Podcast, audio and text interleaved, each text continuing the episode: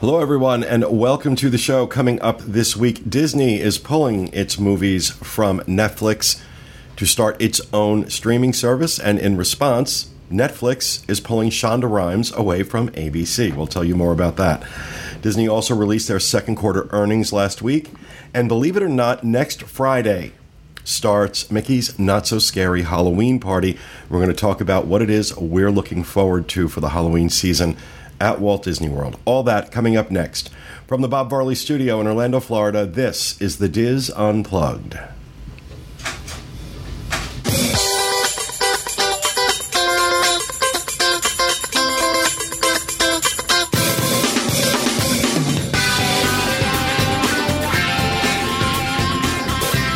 This is the Diz Unplugged, episode 951 for the week of August 15th, 2017. The Diz Unplugged is brought to you by Dreams Unlimited Travel, experts at helping you plan the perfect Disney World, Disneyland, or Disney Cruise Line vacation. Visit them on the web at www.dreamsunlimitedtravel.com. Hello, everyone, and welcome to the show. Coming to you live from the Bob Varley Studio in Orlando, Florida. I'm your host, Pete Werner, joined at the table this week by my good friends, Mr. Rhino Clavin. Hello. Mr. Steve Porter. Hello. Ms. Kathy Werling. Hi, everybody. Mr. Corey Martin. I'm just happy to be here. And back in the production nook, our producer, Mr. Craig Williams. Hello, everyone. Well, welcome to the show, everyone. Hope your week is off to a good start. Uh, before we go into too much else in housekeeping, I want to start off with an apology. Uh, yesterday, we published a story on the Diz that said that the menu at the California Grill for dinner was going to be changing. What was that? I have no idea. Uh, that was weird. Um, that the menu at the California Grill was going to be changing to a buffet. Um, the reason we published that story was because on Sunday, it appeared to be that on the on Disney's official site, the menu for the California Grill had in fact changed to a buffet for dinner. However, we should have done a better job of confirming that before we published it because it turned out to be a glitch. It was an error on Disney's site, and we published it without making sure we had checked our sources. And uh, while we're not journalists, we really do try and adhere to as many uh, journalistic standards, I guess, as we can and in this case we failed. So I want to apologize to anyone who got as upset about that story as I did when I saw it. Uh, no, the California Grill is not changing to a buffet, as far as we know. And uh, that was an error on our part, and we apologize. So I just wanted to make sure we got that out there. Also, uh, obviously, Kevin and John are not here. Uh, John and Kevin are sick and John sounds like crap. Actually, I talked to him the other day. He was up in New Jersey visiting his dad, and he sounded awful. Even so. through text, he sounded like crap. yeah, I don't know if it's possible, but he did. So send good uh, good wishes for a speedy recovery for John and Kevin. Um, and uh, also want to remind everyone because uh, as I every time I mention it on the show, we get all these downloads. Um, our app, the Diz Unplugged app, available on the Apple App Store and the Google Play Store. Just do a search for Diz Unplugged. Uh, all the shows, show notes, our videos, the boards, our social media feeds, everything there um, on the app. So you just find that and download it. And yeah, go do that now. Or not now. Watch the show. After the show, go and download the app. Um, speaking of shows, want to remind everybody about the lineup of shows we have this week. Every Monday, disunplugged.com, the Dreams Unlimited Travel Podcast with John Magi, Kevin Close, and Tracy Heinrichs. This week, they do a question and answer on Disney's Aulani out in Hawaii. And I just want to say something. Um, one of the comments that came in on that video was that um, you people, something to the effect of, you people will never have an authentic Hawaiian experience as long as you stay at Disney resorts. Um, even the Hawaiians say this is the most authentic place they've ever seen. So do your research before you make a comment like that. Like we should do before we publish stories about menus that haven't really changed. Just have to buy a fish hook. That's how you're authentic. Well, no, I mean you hear it. You you you know that that was a big consideration. They did not want to Disneyfy that experience. So Joe Rohde put an enormous amount of effort, and the Imagineers put an enormous amount of effort into making sure that resort was authentic to Hawaiian culture, and they have been nothing but praised by Hawaiians for the job they did on it. So um, Aulani is amazing. I've been out there a number of times, and it is just it's a singular experience. Um, arguably the best Disney hotel in the world. Um, from a service standpoint, amenities, the whole thing. They don't have a theme park to fall back on. So, if you want to learn more and uh, about Aulani, check out uh, this week's Dreams Unlimited Travel podcast, disunplug.com or youtube.com slash Dreams Unlimited Travel. Also, every Monday, the Disneyland edition of the Dis Unplugged with host Tom Bell and his team. And this week, Michael talks with a representative from the Walt Disney Family Museum about the career of Eyvind Earle, who is best known for his work, uh, his artistic work on Sleeping Beauty. So you can check that out.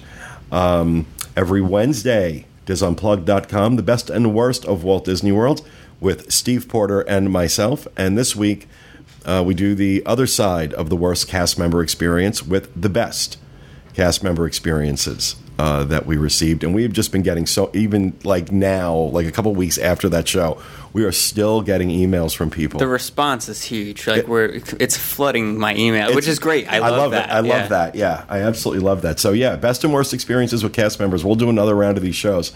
We got plenty to work with. So you can send those in podcast at disunplug.com with uh, any suggestions, comments, or anything like that that you want to get to us. Um, but I'm also happy to announce a new show that will go up tomorrow on disunplugged.com. This is the Disney Dining Show. Uh, we've decided to devote a show specifically to dining, and it's a new format. And uh, we're actually going to be doing them every other week. We have another show we're going to be announcing soon that will also be every other week. I'm not ready to announce it yet, but um, so the Disney Dining Show starts tomorrow as as well. Disunplug.com. Be sure to go check that out. And as we do with all our new shows, uh, if you're subscribed on iTunes uh, to this show, you'll be getting that show automatically with it for a little while while we let it build an audience, and then we spin it off. We send it out to college, and it stands on its own. Um, every Thursday, the Universal edition of the Diz Unplugged with Craig Williams and Rhino Clavin. What have you got coming up this Thursday, Craig? We are going to talk about some of the new Halloween Horror Nights news from this week. Um, Is does anybody else think this is insane that it is August fifteenth and we have to talk about Halloween? It is. Well, in fairness, the, the Universal Halloween isn't starting until mid September, so it's like in the appropriate range. But I, for one, since I was a child, have been stressed out if I don't know what I'm being for Halloween by the second week of August. Because I am who I am, yeah. and my family has had to deal with that for years. So, And- You have to get a 3D now printer. The rest of you have to too. Like, and and b- b- b- before we go any further, I, I know I speak I know I speak for many in the audience who say we're very very happy to have you back Oh, after well, your thank you. two week vacation. yeah, it was good. It was fun. Tell was- everybody where you were. I was in Ireland. I was in Dublin. Well, I was all over Ireland actually. Um, I saw a lot of cool stuff. Kissed the Blarney Stone, and I do not have mono yet or the herpes simplex that I'm aware of. So we'll give it one more month and find out. And then um, we went over to London, and I saw a lot of. Uh, a lot of places in London, and I did have a terrible experience with Airbnb that uh, Pete rescued me from from the streets of London.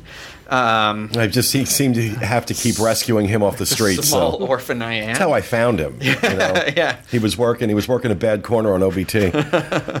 it just felt like home there in London, then back at the corner. But um, no, so it was it was really it was a lot of fun, and then I got to spend a couple days with uh, my best friend in in Massachusetts with my family and stuff too. At the very tail end of that, so I got like a little bit of everywhere, and it was it was nice. It was uh, it was a lot, a lot of all day stuff, um, but really really cool.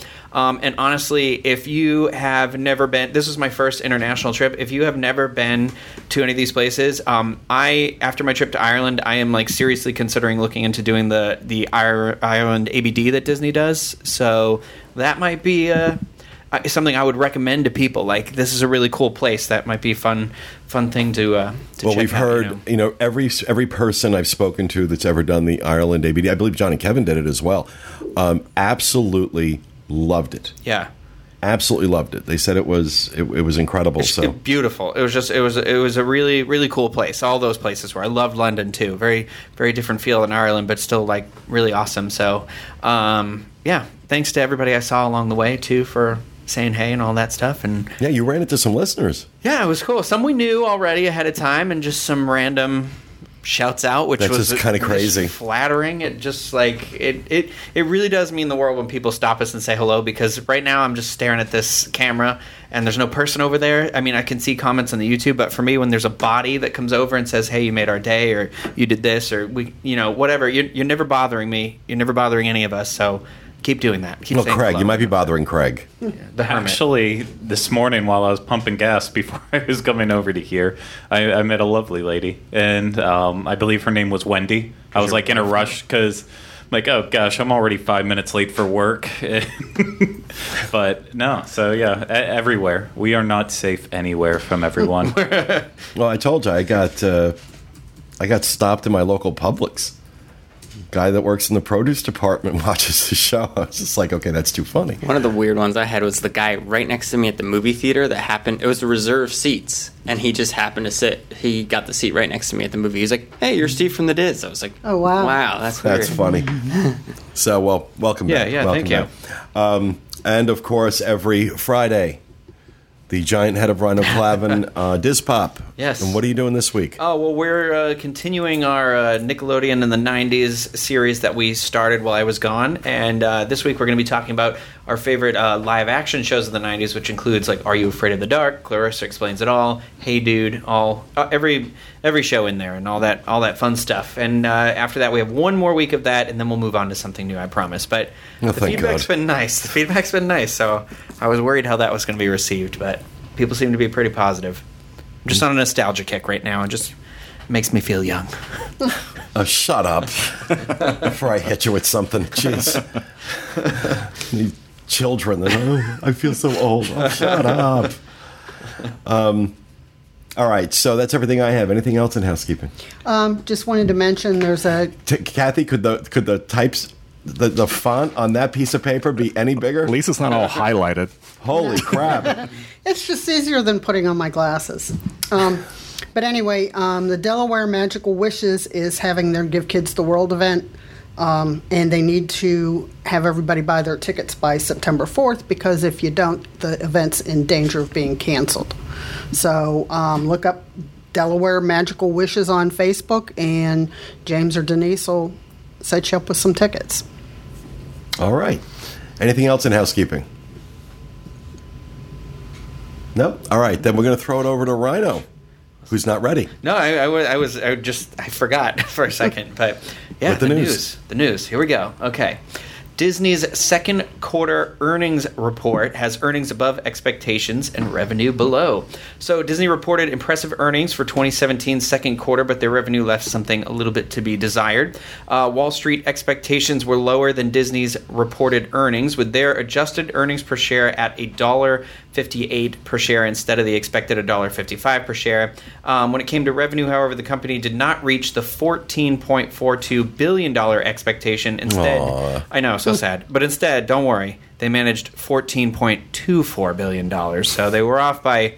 Uh, But that's a big 0.2 deal to. Wall Street. Yeah. When you miss your expectations like that, that's a big deal. Well, I'm not going to laugh at 0.2 billion dollars either because that's quite a bit of money. So, but uh, Disney's stock dropped three points directly after uh, these announcements were made, and has since climbed back up to to a two point loss. Um, Disney's Parks and Resort had an operating income of 1.17 billion dollars, while over the uh, excuse me, well over the 1.09 billion expected.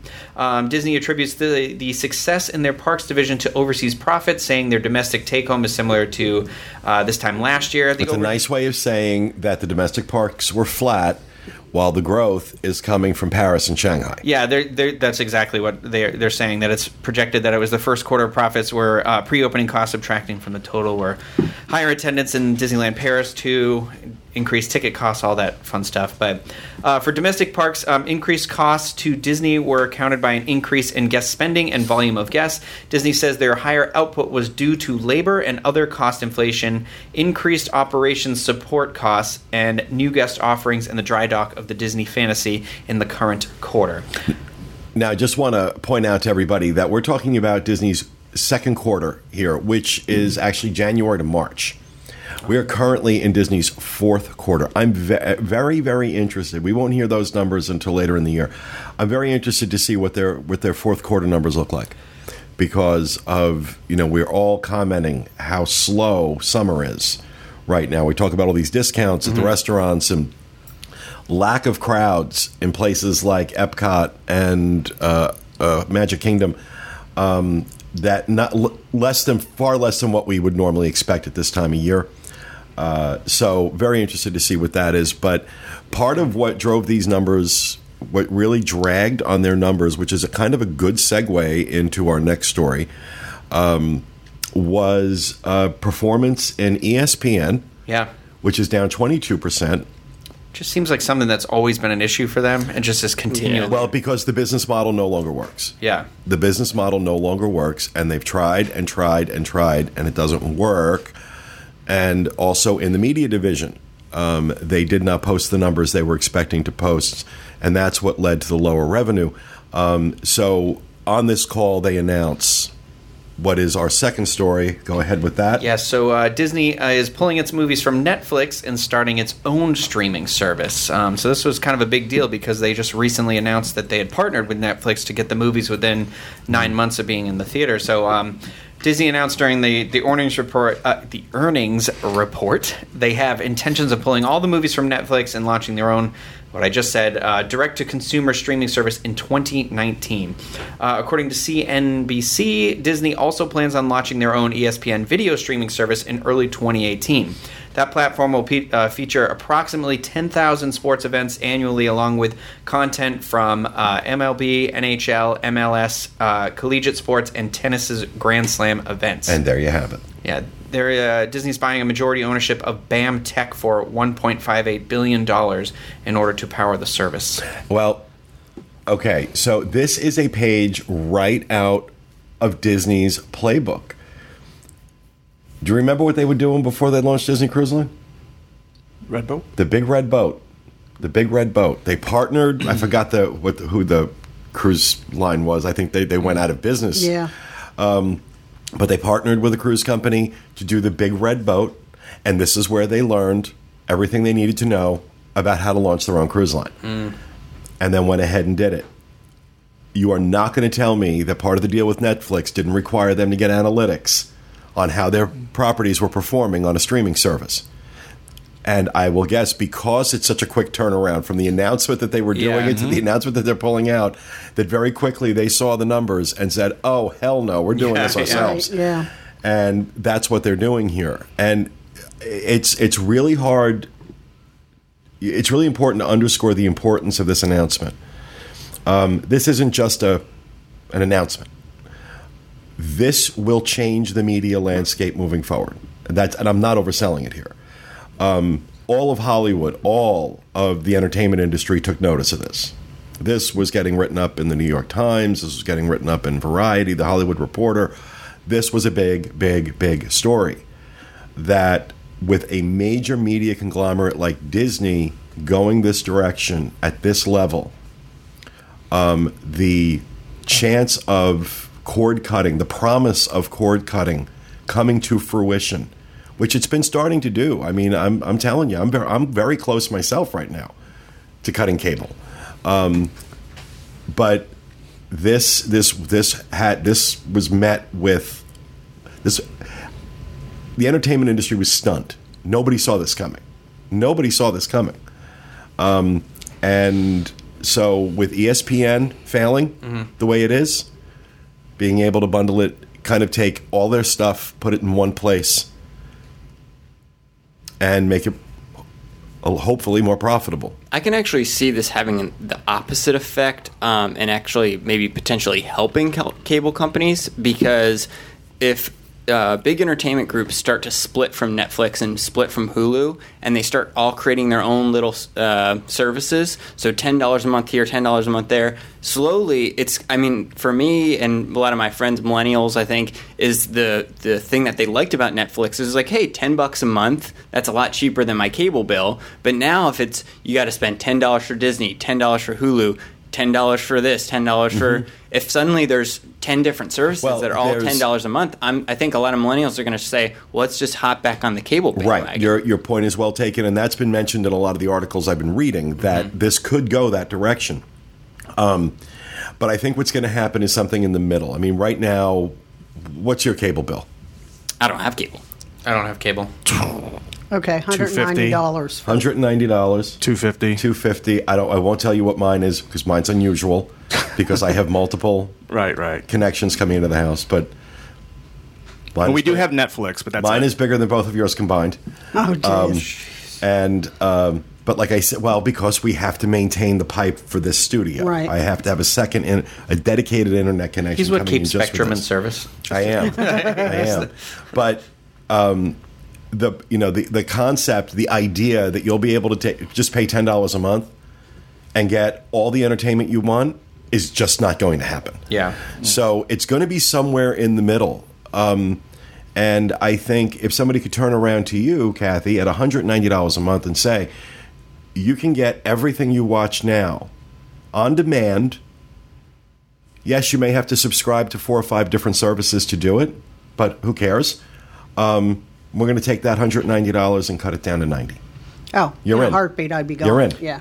Well, it's it's Yeah. because a lot of uh, like uh, stations are even. Get, I mean, CBS I guess is the first one to do it because they have their all access thing, and their big thing is that they had made that housewife, uh, not housewives, the good, the Good Wife had Mm-hmm. spinoff was on there, and now the new big big deal for them is the Star Trek show that's starting in September. Is they'll air the first episode on the network, and then you have to be subscribed to the service to get the rest of it. So they're Well, kind of really trying to, but this- really edge out this. This thing. is where um, Netflix just announced. I may have this number wrong.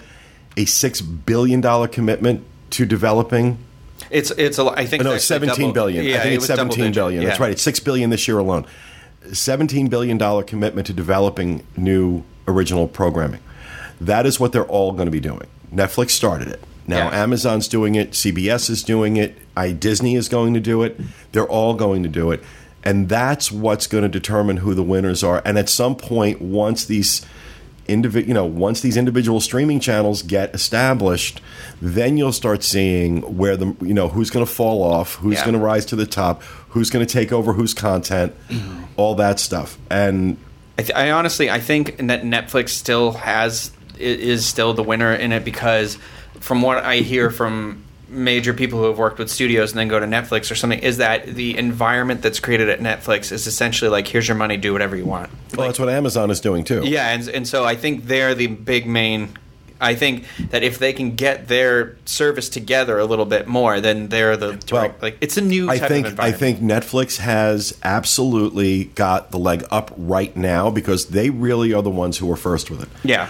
But you're talking about Amazon and Disney. Yeah. They have lots and lots and lots and lots of money to throw at this too. That come from other sources So too. Yeah. it, it's going to come down to who you get. So very interesting thing leading into our third story is Well, eh, so um, just the tail end of that last one was that um, the Netflix and Disney are still in discussions about um, keeping the Marvel movies and the Star Wars movie on Netflix because they want to brand that separately. But all those TV shows that you love are going to stay there. But Netflix has purged a big uh, player from ABC. So Poached. uh, poached, yeah, not purged. I'm sorry. Uh, Grey's Anatomy producer uh, Shonda Rhimes has moved from ABC to Netflix. So she, if you don't know who Shonda Rhimes is, she's a creator of um, many very successful television shows for. Uh, she has their entire Thursday night lineup right now. yeah, Shonda, uh, her her studio, like Shondaland, Yeah, her production like- company, has um, How to Get Away with Murder, Oh, I'm obsessed with How to Scandal, Get Away with Murder. I love that show. Uh, Grey's Anatomy are all her shows. yeah. And now I don't know, you know, I wonder like obviously these deals th- this was all in the works before time. They you know, they didn't just decide yesterday that we're gonna Right. Hey Sean, do you want to come over here and play? Um, but I wonder how much this played into Disney's announcement. Um, this is a huge loss for Well- Disney. Now they're not losing Grey's Anatomy, they're not losing the other shows. They all remain on ABC. She just won't be developing anything new. She's getting her development deal now at Netflix. And she does, in as I read this, she does say a, a little bit um, why, which I'll go in here. But um, so um, the so uh, Shonda Rhimes' company Shondaland uh, is the company behind uh, Grey's Anatomy, uh, Scandal, How to Get Away with Murder, uh, you know, many others. But um, so those current shows are going to continue to appear on ABC as well as some that are in development, like the spinoff to Grey's Anatomy. And the uh, Netflix has the back library to Grey's Anatomy and Scandal already. Um, but uh, sorry, I wrote something twice, so I confused myself. Um, That happens a lot. sorry. So she says, um, "I'm proud to uh, to have given a home to what." No, wait, that's No, that her. was an ABC executive. Jeez. Okay, let me skip to her quote then. As for the decision to move Shondaland to a new home, Rhimes released a statement saying, uh, and I quote, Shondaland's move to Netflix is the result of a shared plan that uh, Ted Sarandos, who's the uh, Netflix's chief content officer, that uh, Ted Sarandos and I built based on my vision for myself as a storyteller and the evolution of my company. Ted provides a clear, fearless space for creators at Netflix. He, underst- um, he understood what I was looking for the opportunity to build a vibrant new storytelling home for writers and with the unique creative freedom and instantaneous global reach provided by Netflix's singular sense of innovation. The future of Shondaland at Netflix has limitless possibilities. So I think that's a big, that big has deal. that has that has a little backhand to it. Yeah, freedom. Yeah. Yeah. And that's what Netflix is all about. And if you watch shows like How to Get Away with Murder or Scandal or something, they're a little racy for TV, you know, and, and it's great. It's exciting. It's fun. And I love those shows. But I can definitely get that feeling like if I love this show here, I can't wait to see what she's going to do. And essentially, you can just. The rating system isn't the same on there. It can be rated R. It can be. Yeah. It can be whatever. There is no like. I, there's no wall. I guess I don't know. It's it's going to change. I mean, these are all these are just game changers. These are Yeah. game changers, and you're right. That Netflix is providing. So is Amazon. Uh, this amazing creative freedom, um, and Disney's not known for that. Disney's not known for giving writers uh, and producers lots and lots of creative freedom. There, there's a formula to be followed. Take a look at the Marvel films. Take a look at the Star Wars films. there is a formula mm, excuse me, that needs to be followed. And um, Netflix, these other studios are just saying, "Come on, here, here's a whole lot of money. Yeah. Go make something." I think Disney fans though will follow. They'll give it a try. Uh, Julie and I never used to watch like original Netflix shows, but now it's the first thing we go to. If Yeah. you haven't watched the Yeah. if you haven't watched The Crown on Netflix, you're missing an important part of life. Yeah. this was amazing. I didn't think I was going to like it. I, I I was very upset that the second season isn't out yet. I have to wait till December. Um, so you know, there is some really great stuff being created. House of Cards, of course. There's a ton. I mean, especially when it says recommended for you, and then we forget we're in the kids. Like I know we don't we don't want to watch Barbie. Let's go to the adult section again. And then, uh, but it, it's it's a ton of stuff. And but I think Disney fans will give it a shot. It, it they might not win. Like Netflix didn't win me over right away. I we had it for you know a couple months, and then we canceled it, and then we bought it again, and now we're just hooked. But do not underestimate a company. This and this is why it made such a big big splash that they were going into their own streaming service. You cannot underestimate the sheer gross tonnage of intellectual property owned by Disney Yeah. and starting their own streaming service. And believe me, Disney will adapt. If they know that what's making Netflix successful is giving creative freedom. Now they're going to be able to give some creative freedom. I'm telling you right now, you're not going to see really, really, really racy stuff showing up on a site with a Disney brand on it. Yeah. They can't do it.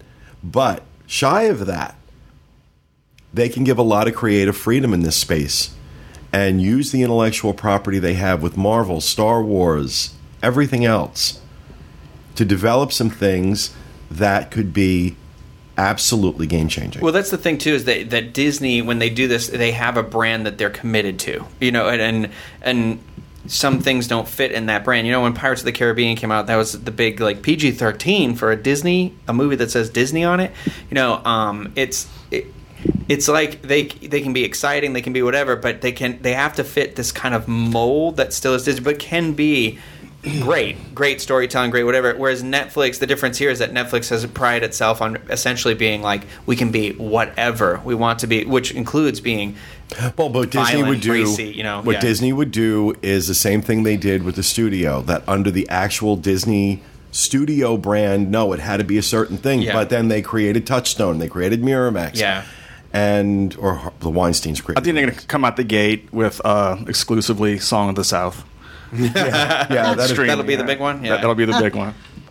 so Disney Vault, yeah.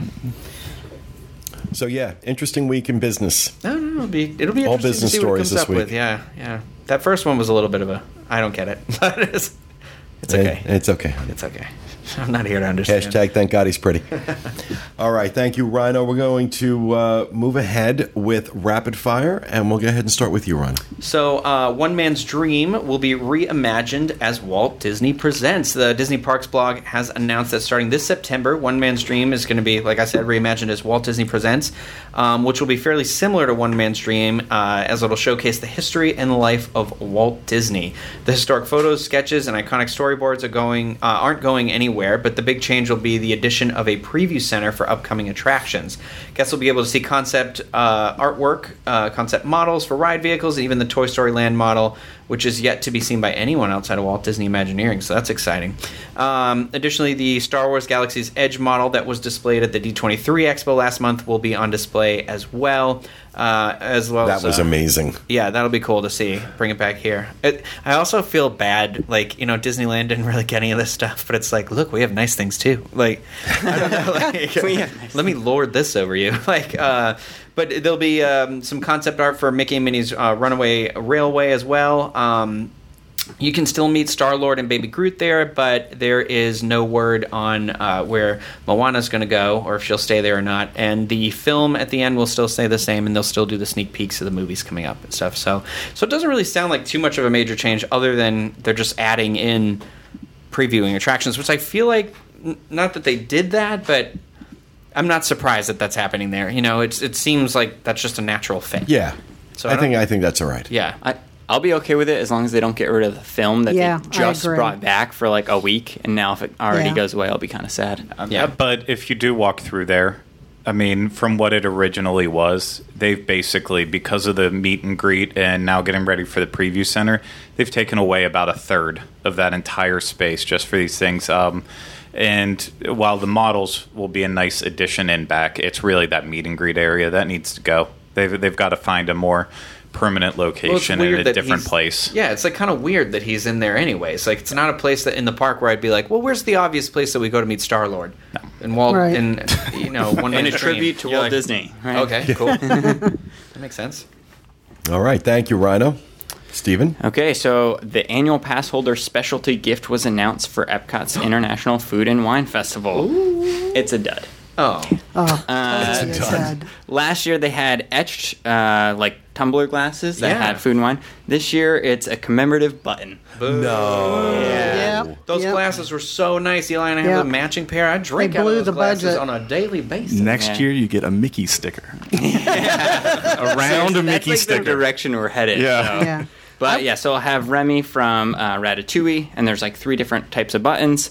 But yeah, I'm kind of pissed about this. It's like I a wouldn't five even second. walk in there to get my button. That's Yeah. like It's like something they it- should just have in a basket at the greeter for like Yeah. first day it's kind people of or something. It's like a slap in the face. I don't know. Yeah, I, th- I it- think because for the 45th, and maybe they're thinking, oh, we gave annual pass holders so much this year with the discounts and the extra month and this and that, so we're just going to give them a button this year. But just Are you going to go get a button? No, I'm not going to get a button. no. Well, here's the thing, though. They they did specialty buttons like every weekend for the California Food and Wine Festival, and annual pass holders really enjoyed collecting them uh, and getting them. So I I don't know if that's a difference from the two coasts. California's they've- okay with it, and we're not. But, their annual pass holders get a lot more stuff Yeah, more get a lot. frequently because at the Halloween party they give us that bag that year or Yeah. last year. Like they are like they're always getting buttons and stuff like that, which is nice. If it was like a consistent thing, this is just kind of like, well, oh, we got you that really fancy glass last year. You can put your button in it. yeah. yeah. That's, so I feel like they just set maybe they set the expectations too high previous years, but I don't know. It's just a letdown. it is. We're gonna make our own buttons here at the Diz. Somebody's got a button Soon. machine. Yeah, we do. Oh Lord. All right, thank you, Steve. Kathy. Okay. In sad news, Walt Disney World has announced the ending of the express transportation service. Any idea why? No, no. We were just we were in Epcot yesterday, and we're there like we need to do that again. That was so much fun to be able to do that. And if you had a group of people, I don't know. They, I read somewhere that they said that um, guests had found other means of transportation. Um, like the minivans. But still, that didn't take you backstage. That didn't get you past security. I thought this was, you know, and I almost, you know, looking back on it, I almost want to say that it's like they set themselves up for failure. Because if they had really wanted this to work, they could have used smaller vehicles, you know, like vans or something, Yeah. to transport you backstage instead of having these big buses. But um, the 16th is the last day you can purchase the tickets. And if you pu- purchased a multi day ticket, the last day is um, August 23rd. One of the few add-ons, upcharges that they've added that actually gave value. It did. And a lot of people like this, but also I still think a lot of people didn't know it was there. exactly. Yeah. I think that was the problem. It wasn't communicated well. yeah. They, they didn't they didn't promote it, and I, I also think I mean I know it was a limited time thing, but it went on way longer than what you would expect a limited time offer to be. They didn't find a way to make money, but I don't think they tried real hard either. It was kind of tucked away. Like the Yeah. backstage areas and the signage was it was always tucked away. Like you go to the bathroom, like oh, what is that? Yeah. And I says, you know, once people heard about it, they went, "Oh, hey, that's a great idea." But how often did you hear about it? Right, exactly. Well, I'm disappointed to hear that. They should have gave away buttons. Yeah. If they'd given away the buttons. I think that would have been perfect. All right, thank you, Kathy. Corey. welcome. All right, I know this is coming up soon, but um, I think it's I think it's pretty cool. Um, August 24th, you can enjoy a rooftop wine dinner at Paddlefish at Disney Springs. Now, um, That's a beautiful space. It, it really is. Uh, they'll be hosting a four-course tasting event that will be uh, that will highlight old world wines paired with new world cuisine to include grilled shrimp, tuna, crudo, and surf and turf. The event will take place Thursday, August 24th, from 6:30 to 9:30 on the third deck rooftop of Paddlefish, which is a beautiful. Um, a beautiful venue. They, in addition to the four courses, there is a reception um, which also offers food and a pairing. Now, this is uh, $100 per person. Um, tickets can be purchased the by Paddlefish. Wait, hold on. Paddlefishrestaurant.com. That way, you can see what every course has to offer along with the wines. But look, I think. Julie and I, I know she mentioned uh, last week that we we went to STK. I tried to do two dinners that night. I thought like STK would be like appetizer dinner and we can finish off at paddlefish but she didn't go for it but we did end up we did end up at paddlefish Let's be honest. You wanted to do full meals at both. I, really, I really did um, and also i couldn't get a reservation at paddlefish it was last minute but we did we did go up to the top deck and, and kind of hang out at the uh, at the bars just it's a it's a great place but with the rain now you kind of you're gonna commit to a hundred bucks and you never know Yeah. just fingers crossed Well, did I read somewhere too that this event is to showcase the new executive chef that they just got at Paddlefish as well too? They just got a new executive chef. I think I read that somewhere that the Damn. that a chef from um, Thing just opened in March. yeah I, I may or may not be right about that. I want to say it, it just someone mentioned it. It was just kind of went under the radar on that. I hadn't So- heard that, but that's not surprising either. So, like I said, you just roll me out for parties. I'm, I'm, I'm the pretty face of the operation. Um, so, all right, that sounds cool. Thank you, Corey. Cragor. Hello. Um, well, I have exciting news for all. You know, it was a very sad weekend um, losing uh, the great movie ride and Universe of Energy. So, uh, before I get into mine, I just want to say uh, a big thank you to all the cast members at both attractions. Uh, they were really, really worked hard this past uh, weekend and couple days moving up to it to try to make uh, the attractions going away as special as possible. So. We, we appreciate all the hard Okay, work. I got to ask the question: If these attractions were so beloved, how come no one went on them? no, okay, with Great Movie Ride, I will shoot people down all day on that. That ride always had a 20 to 30 minute Mm-hmm. wait, but for the capacity that that ride holds, you know, that's that's a lot of people going through. So having a 20 minute wait, and it only started getting popular. that he start only started getting a 20 to 30 minute wait when they went to fast pass plus before that it was a walk on it was always a walk on Um, not when I went then, because I uh, usually, you know, 10, 15 minutes. You were always waiting in the theater, but um, it, it did get I think people underestimated it. It's the same thing happened over at Universal.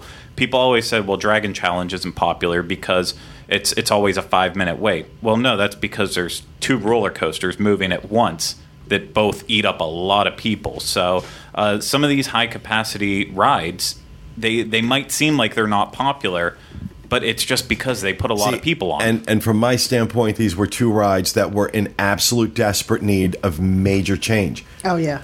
I would have been fine with them leaving Great Movie Ride and just adding some new movies, adding some new elements. Yeah, I think doing we've, we've been something saying new. that for a Yeah. long time. making it more um, exciting. that it just it was so dated. It just didn't. It was dated. Yeah. yeah, there's the, there's the history of it. Um, I asked this question on Facebook. I want to ask you guys. Um, if you could take away one prop from the Great Movie Ride that you can bring home, because the response is, I, oh, that- damn, I was supposed to go first. I asked the question. Yeah, but you worked for me. damn it. Well, because we don't have a lot of Halloween decorations, but The shoes. the shoes. Yeah. well, that's because you want to walk around. in it. You don't know. Um, sorry, I forgot where I was going with all that. Uh, but no, I. I, I loved Great Movie Ride. To kind of counterpoint the updated thing, I do think it needed updating in terms of the, the quality of the animatronics, but uh, I was talking to Rhino and Steve about this.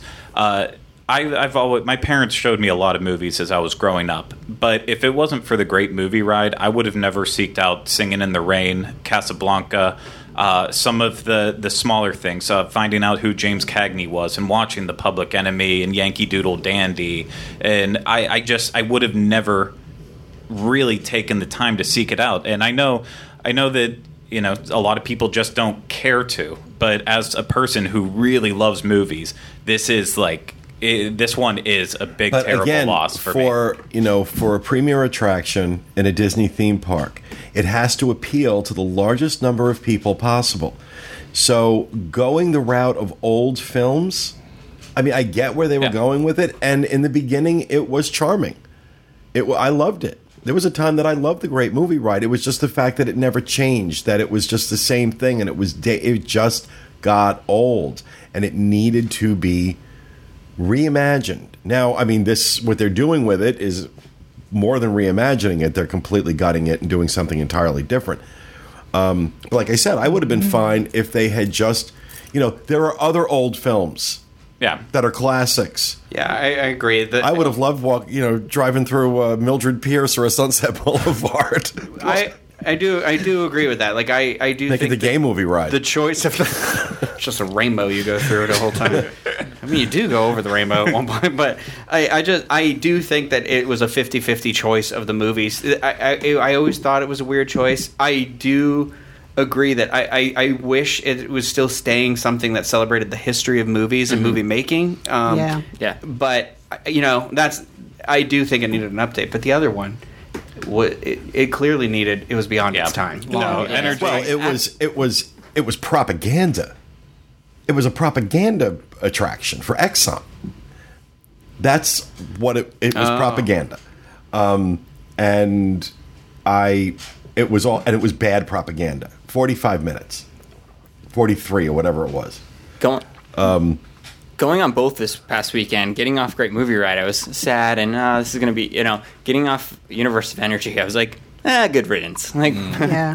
uh, like, eh, not too, it's too it's sad about time. this. It Yeah. was Yeah. time for. It, it was time, but I do. I have. I, I love something about universe of energy. I, I don't know what it is. If it's the It's technology. hysterical the things he gets misty over. It- I've I've been defending this ride since I came on the Diz. I I think it is just. It- It's one of those things that just it, there's something special about. No, I'm it. not saying that you've had. A, I'm not saying you've had a change of heart. I just Yeah. think it's hysterical. The stuff you get all magical. I about. know it's. I'm very weird. Hey, Kathy's got Figment. I've got dinosaurs and movies, and it's all. Uh, it's all. It's all good. But yeah, speaking of irrelevant attractions, Mission Space is now reopened uh, with the uh, new brand. Uh, the brand new Green Earth mission, which uh, I was there on the day that it soft opened. I believe that was Friday, uh, the 11th. And so I did that. And then I also was able to do the updated orange, which same exact idea, just you know they made it more HD. Uh, it's a lot clearer, uh, just an overall better experience. Um, if you really want to say it that way. Mission Space is still just kind of eh. Uh, it's That to me is like a one and done. I went and did the new green one, and it's like, okay, there it is. Does it I- move? I mean, is there any motion at all? Yeah, that still moves. It's not as intense as it was. I went because I heard that when you come in for a landing, you're, you're landing at Kennedy Space Center. They don't really tell you that, Hmm. but it's like, okay, now I've done it. I can come back in Yeah. five years and I mean, ride it again. It, it was pretty. A lot of people Yeah. have described it, and I agree with it, that it's like soaring, but up in space, Yeah. Mm-hmm. flying over the Earth. And so there's gentle motions, a little bit of rocking back and forth. So we have our video of it if you want to watch it. I did. Before you experience it. Yeah. And so it's, um, it- you know, I, I think it's actually enjoyable like that, but unlike Soarin', where you're enveloped in this giant IMAX screen and you, you feel like you're in something bigger. This still feels like you're in a box that you're being shaken around, and so um, yeah, it's. Did well, you get you feel like a kitten in a Speaking of giant IMAX screens, I finally got a chance to do uh, Flights of Wonder. Um, Oh, okay. What'd Flights of think? Passage. Flights of Why do I keep saying bird that? show. Mission, mission passage. at at Pandora? Um, I, I yeah. Oh my God. It's crazy, right? Yeah. Did it twice. Did it twice on Saturday, and I got to tell you, I don't think there's a better attraction out there from my standpoint. I think I'm the only one who doesn't like it.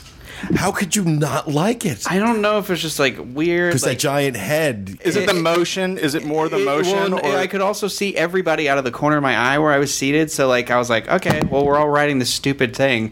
Like I can all see that. I, I, I didn't. I felt like the queue is amazingly themed. Like going up to it's really good, and then the actual attraction for me was like, uh, like I don't hate it. I'm not going to condemn it. I'm not going to say it's like. No, bad or I thought it was like that, absolutely amazing. I, Yeah, I just love it. I Hashtag amazing. it also looks fake. I, so I'm I, I my brain can't. I, I think it's the motion as part of it, and my brain can't because separate. the I, I was so with I you on California Screaming, and Oh God, Corey, don't just even get me started. just on the that. look of its face. Ugh. No, I thought it was. I thought it was wonderful. I thought it was wonderful. But uh, just wrapping that up, I, I think definitely if you've never done Mission Space before, uh, give the green uh, side, the green team a chance now. Um, it- it's definitely something to do. I think I actually prefer the green side now to the orange. Uh, before, when I had the choice of doing Mars with motion or no motion, I always chose the more intense. If I'm going to do it, I'm going to do it. But now I think the green's just an overall better experience the I do. entire way through. So um, I, I, I think it's it, it's good, but uh, it's still not the answer for mission space. I did find it a little strange that they gave you like a warning card as you were coming into the attraction. Yeah, the ticket And- or yeah, and I it's like, hey, this can cause this and this can do that, and I don't think legal's ever going to let them go back to not handing that out after I know, all but the it, it's sort of like you know, I don't know. yeah, well, I, I get they're trying to cover their butts, but it just doesn't seem very magical or like in keeping. Like if you were really going to be an astronaut, they wouldn't be handing you things going, "Do you really, really want to do this? Really, you know, you can leave right here. There's no shame. Go ahead, leave." I don't know. They need to change that. No. All right. but that's it. Thank you, Craig.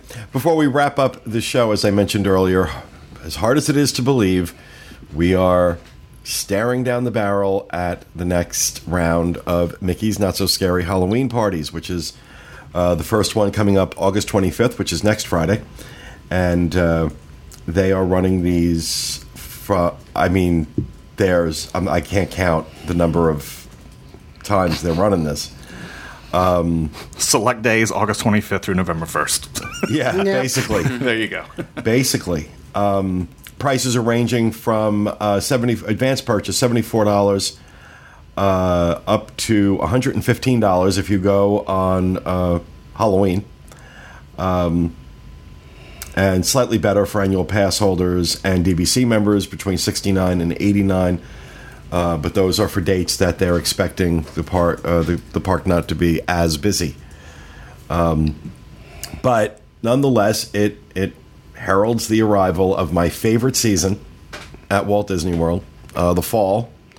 Um, not just because it brings food and wine festival with it, but this party in particular is. I, I think I enjoy it more than any other party that Disney does. I think I enjoy it more than the Christmas party. I think I enjoy it more than um, than uh, well, well, not more than my 20th anniversary party. I'll say that, but um, I, I, I, I, I think I enjoy it more and look forward to it more than I do uh, Food and Wine or Flower and Garden or whatever else they. they It's do. just a fun time of year because we have several things that we can look forward to. Well, it's always been my favorite time of year. I, I have, I just have a, a personal from childhood. I just have a personal affinity for uh, the early part of fall, that September October time frame. When the weather starts getting really nice here. Yeah, Yeah. yeah. Finally. Um, fine, yeah. Well, I mean, yeah. Well, we'll get into something else. but I, I want to talk about um, what it is you're looking forward to. Like, w- what are your thoughts going into doing the party? Like, is there something like you're hoping is better or different or I always, I the last couple of years, I still love the the addition of the Hocus Pocus characters. So for me, that's my like number one highlight. Go in. If That's show- huge. If the show's not different again this year, that's okay. But I do think it would be nice if like. It, it was still hosted by the Sanderson sisters, but they changed it up just Yeah. a little bit, like maybe different characters or just the plots maybe slightly different. But I I love that show so much that I'm still okay. Like maybe next year I'd be like, this is getting a little too mu- like stop repeating it because this is the third year in a row that it's been the Sanderson sisters. So, but that for me, I'm just I love those those those girls they've had been that have been playing them every time we've gone. I'm pretty sure it's been the same, but um, they're just fantastic. And that's the thing. I, I mean, I love that. Uh, there's too much to love. I can't go on. I'll pick that one thing and let somebody else talk. I enjoy watching what everybody dresses up as. That- Like for us, uh, uh, going as a family, it's a I have a love hate with it. Like Rhino said, it's like you start thinking about what are you gonna dress up as as a family that makes sense, and it's not just so sporadic. But I enjoy seeing like all the other costumes that people come up with, and like sometimes you don't even realize if they're um, cast members or not. Yeah. Yeah. I like the event in in whole, but uh, I really like the just to be able to jump on Space Mountain for like a five minute wait. Well, that's a big one. Yeah, that, you, you know, can't do that any other time. So you know you get to experience everything that you get to experience, like the parade and the fireworks and everything else. But then being able to hop on lines that Once that you in get off Main Street. yeah, that in itself is you know worth it for me. There was a big thread on the the Diz that a client brought to my attention about um, this year they're not letting guests make fast pass reservations with their um, party ticket, and a lot of people had their fast passes canceled. And I'm like, wait a minute, I've been, I've been going to that for how many years, and did I really need a fast pass? And I'm thinking, no, I don't think I did, but I guess now with fast passes, everybody's conditioned Yeah. that even for a party, and it's like just go. It.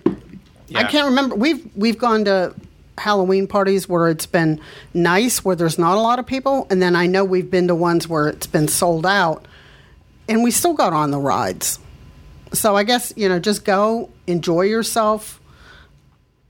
To me, I said that that's like the start of fall. I mean, it's still probably just as. I know we've also gone when it's really hot out that we were sweating dying. but for some reason it felt like fall had arrived.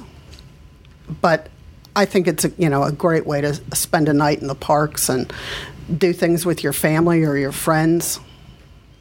No, I agree. It runs from 7 p.m. to midnight, so uh, it's a five-hour party.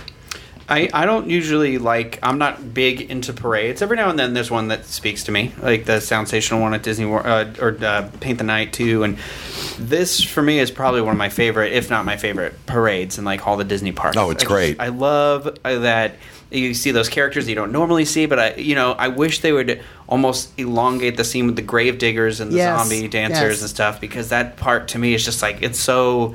Like that, it's like what you said, Kathy. Like it's the sign of the season changing and it, the fall. But don't you think because that's my one complaint is Disney for being a big entertainment company, they could add scenes or change it up a little Yeah. bit mm-hmm.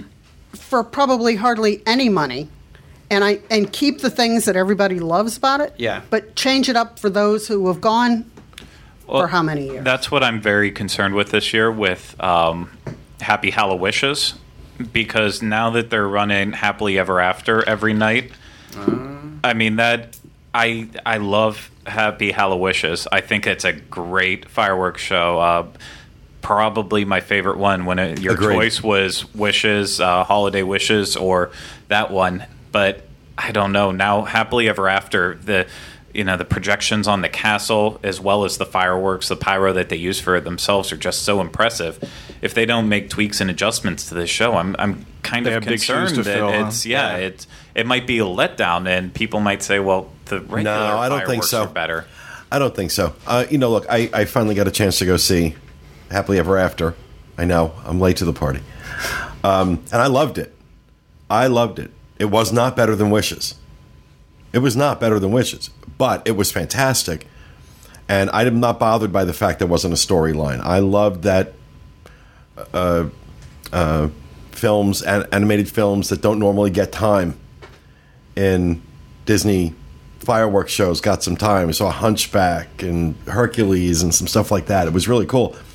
Um, but I think it could actually be great contrast for those of us who really do miss just that ridiculous. Here are all of our fireworks ever in the history of man shot off at once, like Wishes was, like Hallowishes is. Um, actually, I think because it harkens back to Wishes, that it might be more, uh, more appealing. I, I'm I'm not. That's just such a little minor thing. At the end of the day, it, it is still big, but you know, audience reaction for "Happily Ever After" and "Once Upon a Time" has just been so positive that it, it'll be interesting to see how what they say when one night they see one show and then the next night see the other, um, because you know, Hall- Hallowishes was such a big step up from seeing regular wishes. So. Um, but yeah, I. I, the other thing that I, I don't know if it sold out for me, but what I wanted to do this holiday season uh, for Halloween, really get over to Fort Wilderness and do that um, do that Sleepy Hollow event Oh, with the yeah. screening of the movie and seeing it. I completely forgot about it until we started talking about this. I need to see if there's still tickets. That's 'cause- one. That's that's like my favorite thing in all of Disney World ever is Halloween at Fort Wilderness, and now like adding this event just sounds like really really Yeah. cool. So, and I would also, even though it's not on our coast, the fact that they're expanding Halloween to California Adventure. Yes. Yeah. If I end up in someone's duffel bag ever going out there around Halloween time, I won't be upset. I Let's all be- let's all get a cabin loop and we can trick or treat. Yeah. Yeah. Oh, that's fun. I was Why are you cut to me? I, was didn't serious, say it. Why are you on me? I was waiting for the reaction. it sounds like a good See, I, for, for, for me, for the Halloween party, it's it, it's the short waits for the attractions, the candy, um, the parade, the fireworks. I think this is the best night you can spend at the Magic Kingdom all year. Um, and I love that party. And unfortunately, I will, well, not unfortunately, I will not be here to join you guys uh, next Friday. I'm going to be heading out to California myself, out to Disneyland for a few days. So um, I'll have to do it when I come back. But um, I'm, I'm very excited, very, very, very excited that we uh, that it's that it's coming back. I just uh, 32 nights, 32 Wow. nights of the party this year. And uh, do you think do you think that people will? Are we going to fill 32 nights? Uh, I mean, I, They don't I, usually. And this year being slower, I wonder. I, I think the earlier ones might. I, I don't know that the word is out to like the common person who comes to Disney. Like I always try to think about how our planning in our our lives. No, but like, for the last few years, we found the first night has been very busy. Yeah, It used was- to be that it was year, it was quiet. Yeah. The last time I remember, though, the first night being slow was when it was like the third weekend of August. And I remember it was like we were all there, our big group. It was in the mid 90s outside. It was just absolutely terrible, um, terribly hot, impossible to get in the spirit of it. But yeah, since then, I think Well, it's I been think- pretty s- pretty busy. like the two years ago, I know for sure it was the Hocus Pocus. That was like a big deal, and I remember that being like like everyone just waited at the stage, so it was really really crowded just in that Main Street area, and then empty everywhere else. Um, and then last year, yeah, I remember it being kind of busy too. So maybe, hopefully, since everything's kind of been around for a couple years now, we'll be back to a lower area. That's me being selfish, though. I mean, I hope the party always does well because you never want to see the party dates go down. I only There are a lot, like there are a lot more Disney websites, fan sites, YouTubers, vloggers, bloggers out there now that everybody wants to be there first to see what's new to get it out there. You know, I, I'm not saying we fill the park, but you see a lot more of that. You see a lot more tripods set up um, than we did, you know, years ago. Well, I'm looking forward to it. I think everybody else here is looking forward Yeah. to it. So that starts next Friday, August 25th, 32 nights between then and November 1st. So uh, be sure to purchase your tickets, DisneyWorld.com, if you want to attend the Halloween party. And if you're there the night of the 25th, most of the team will be there as well, so go check it out. And that will do it for our show for this week. We hope you enjoyed it. And we'll be back with you again next Tuesday with another edition of the Diz Unplugged. Thanks for being with us, everyone. And remember, stay out of the damn lakes. Have a good week.